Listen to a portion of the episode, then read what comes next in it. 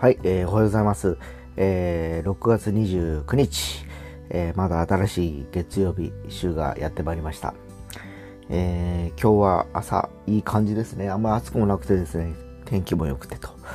いうことで、この天気もどうやらまた今日までということで、ここ2、3日前はですね、本当すごい雨が降りましてですね、もう災害レベルということで話をしたかと思うんですけど、えー、もう本当自然には我々あの勝てないんでですね。それに従った生活の、えー、スタイルを合わせていくしかないのかなと思ったりしてます、えー、もうですね6月から7月に変わろうとしてることもありですね、え今あの僕らがずっとやってきてた音楽の方もですね、え徐々に7月指導ということで23日前にライブの話したかと思うんですけど、え僕があの今あの所属してる音楽教室の方も指導しまして、えー、明日また新しい生徒さんに教えるということで、えー、ちょっとまた、えー、広がっていくのかなと期待しながら楽しみにしていきたいと思っております。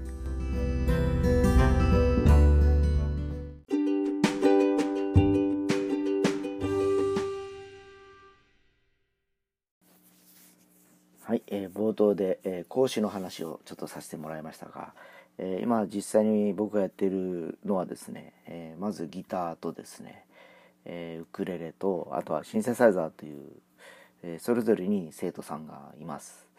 えで、えギターの生徒さんっていうのは今のところですね、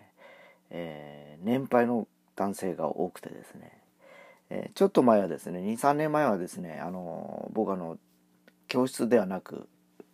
え知り合いのカフェとかを借りてですね、えー、ランチをしながら、あの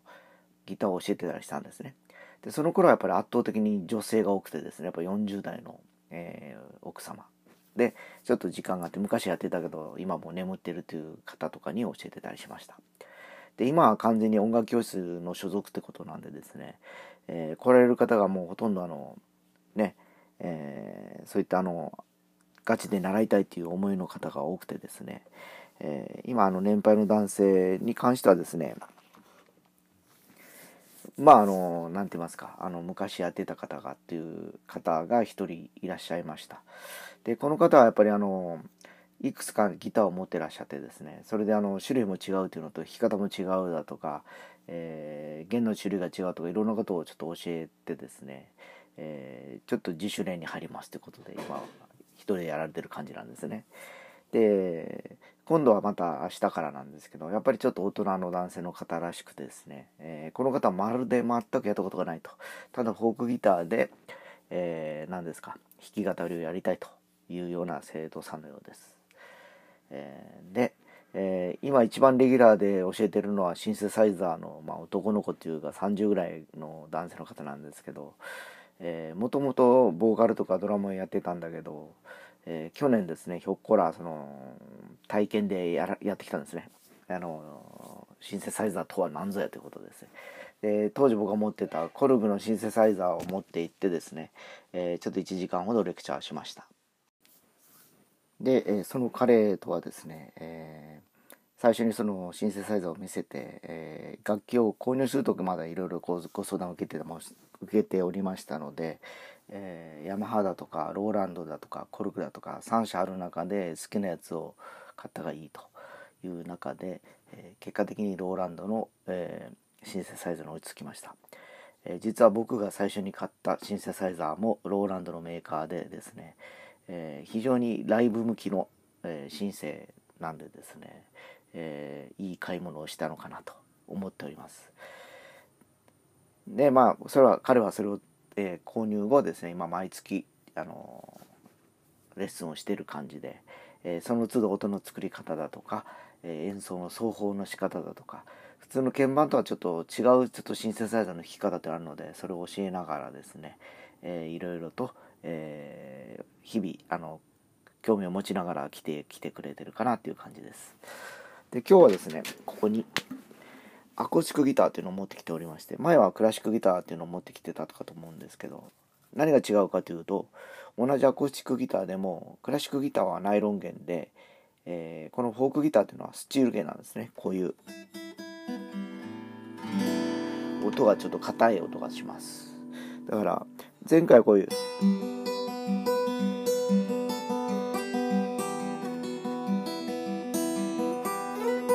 かなり硬い音がするんでですね、えー、どっちかというとこの手弾きでやる今のアルペジオとかいう弾き方もあるんですけどよくギターをかき鳴らすとかいう表現歌詞とかいろんなあのねあの言葉があるかと思うんですけどまあこういうことなんですね。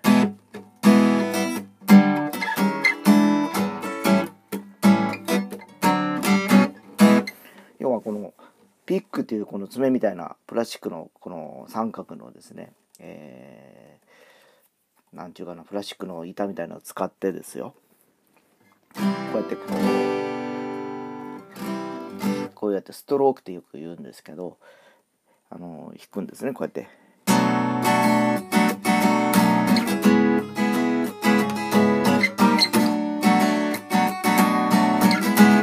っていうこういう弾き方があってですねまああのよくあの街とかでほらあのよくストリートミュージシャンがいるじゃないですか。で彼らがやってるのもこういう感じの弾き方でですね。こういう奏法っていうのがやっぱりあのクラシックギターにはできないんでですね、えー、やっぱりあのフォークギターとかですね。えー、アコースティックギターのそのスチール弦を用いる人っていうのは一人でなんかこういろんな場所でですね、えー、奏でる楽器としてはすごく、えー、表現力も高いのかなと思います。で合わせてまあ、えー、今僕よりかねちょっと上の方ですね60代前後の方あるいは70代の方っていうのは、えー、エレキギターっていうのはグループサウンドとかその辺でその感じだったと思うんですね。ね僕らぐらいになってそのフュージョンだとかいろんなロックバンドが出てきてエレキギターがポピュラーになってきたんでしょうけどやっぱりまだまだ当時はフォークのねライブイベントとかもよく会ってたまし会ってましたしもともとポップコーンってフォークのねミュージシャンの要するに登竜門みたいだったからですね、えー、そういう感じかなと思いながらまああの今各生徒さんにはですね、えー、やりたい曲とか好きなアーティストとかをいろいろ聞き込んでですねえー、それをまずキャッチアップした上で僕自身がそのアーティストをもう一回あの聞いてですね、えー、ある程度雰囲気空気感を熟知した上でですね、えー、いろいろこうお伝えするようにしております。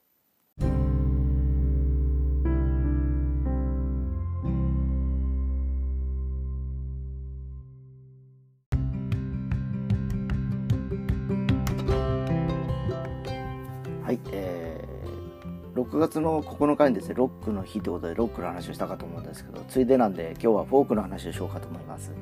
えー、フォークソングというのはもともとですね、まあ、あのアメリカの、えー、要するにボブ・ディランだとか、ピーター・ポールアンドマリーだとか、要はあのカントリーからちょっと、えー、抜けた、えー、手軽な音楽っていう感じで、まああの、なんていうかな、簡単にすぐ楽器を弾きながら歌が歌えるような、えー、ジャンルだったと思います。で日本のフォークソングというのはあの何て言いますかね、えー、ちょっと違う感じがしてですね。僕が知ってるフォークミュージシャンっていうのはやっぱりギリギリ井上陽水吉田拓郎とかこの辺なんですね。でその上の世代と言われる岡林のウエスとかですね、えー、香川亮とかですね。高田渡るというのはもう映像だとか伝え人から聞いてあのそういう人がいたんだっていうのはまあ実際まだいらっしゃるんですけど、えー、曲も聞いたこともあるんですけどなんかもう本当あのイメージとしてはもう夏メロ解雇的な音楽に感じてしまうんですね、えー、何が一番違うかというとやっぱり歌詞なんですね。で当時岡林信康とからが歌ってたのがなんか反戦とかいう僕のちょっと前の世代のあの学生運動とかやってた頃のフォークソングでですね反体制的な歌詞が多くてですねものすごくとっつきにくいというかまあまあ一言なんです僕からですねあんまり現実味がないということだったんですけどその井上陽水吉田拓郎がやっぱりこう非常に身近に感じるっていうのは4畳半フォークというのをよく言われましてですね。当時ほらあのあまりあの貧困な男女がですね4畳半のアパートに住んでですね同棲しながらあの育んでいくその恋愛も模様だとかですね、えー、学生で下宿しながら遠く離れた恋人のことを思うだとかですね。そういうなんか人間味あふれて非常に身近な、え、テーマが多かったこともあってですね。やはりそちらの方がとっつきやすいというか、まあ、あの光景が思い浮かべるというかですね情景がですね。あそういうことなんだこういうことなんだなとかいう特にあのかぐや姫あの南こうせつがいたかぐや姫神田川とか赤ちょうちんとかを聞いてるとですね。あそういうのが東京にあるんだなと。そういう下町みたいなのがあるんだなっていうのが想像できたりしてました。で実際ですね、えー、昨日もいくつかあのご当地ソングの話を一昨日からやったかと思うんですけど、まああのそのご当地ソングと言われるにはやっぱ歌詞にやっぱ盛り込まれてるんですよ。でさだまさしの、ね、長崎シティセレナーでもですね、えー、終着駅って長崎駅なんですね実は。西九州駅のね終着駅に置いていこうかとかいう歌詞のイメージでもう知ってる人になるとあそういうことかと。で白いカモメって今走ってますよね、えー、九州の特急ですよね。あの長島まで長崎まで行く特急カモメなんですけどでカモメが出てくるんです。随所に家臣ですね。だからそういうのを思うとあそういうことか。そういうことか。と分かっていくとなんかこうよよりなんか親近感も湧いてきたりするしますし。まああの有名どころで言うと松任谷由実の「海を見ていた午後で」えー、横浜ですかね。にあるドルフィンっていう喫茶店が大人気になって、えー、山手のドルフィンはっていうところでそこでデートをするシーンかながあるのかな。えー、歌詞に出てきたりするんですけどやっぱり今の僕ら50代前後の方々はの女子は行ったことがあるんではないかなと、えー、その界隈に住まわれてる方だとかあるいはファンの方は絶対行ってるような気がします。でそういうイメージでやっぱりあの身近に感じるフォークソングというのがやっぱりとっつきもやすくそのフォークソングが、えー、ニューミュージックに、え、派生していてですね、え今では J-POP と言われる感じに発展していった感じがしますね。で今は本当ニューミュージックって言葉すらもうないですからですね。J-POP だとかいう感じで歌謡曲でもちょっと違うんでですね、えー、まああの音楽の発展という背景にはいろんなその歌詞だとかその何ですかねサウンドコーディネートの、えー、進化もあるのかなという気がしますけどね。最近の歌詞は本当今っぽいなんかこう表現の仕方とか使ってますからね。だから歌いにくくなってるはずですよ。なんかこう僕らが使ってた言葉とは違う、え言い回しとかを使うとリズムに乗せなきゃいけないからですね。歌となるとですね。だからスキマスイッチの歌とか聞いてるとやっぱちょっと今っぽいですもんね。なんかこう、えー、嫌になっちゃうなとかこういうそういう言葉が前はなかったからですね嫌になるでしたからね昔はですね。だそういう時代の状況も考えながらですね音楽を聴いていくとまたこれまた面白かったりするので皆さんも新旧問わずですねいろんな音楽に興味を持って聴いてみたらいかがでしょうか。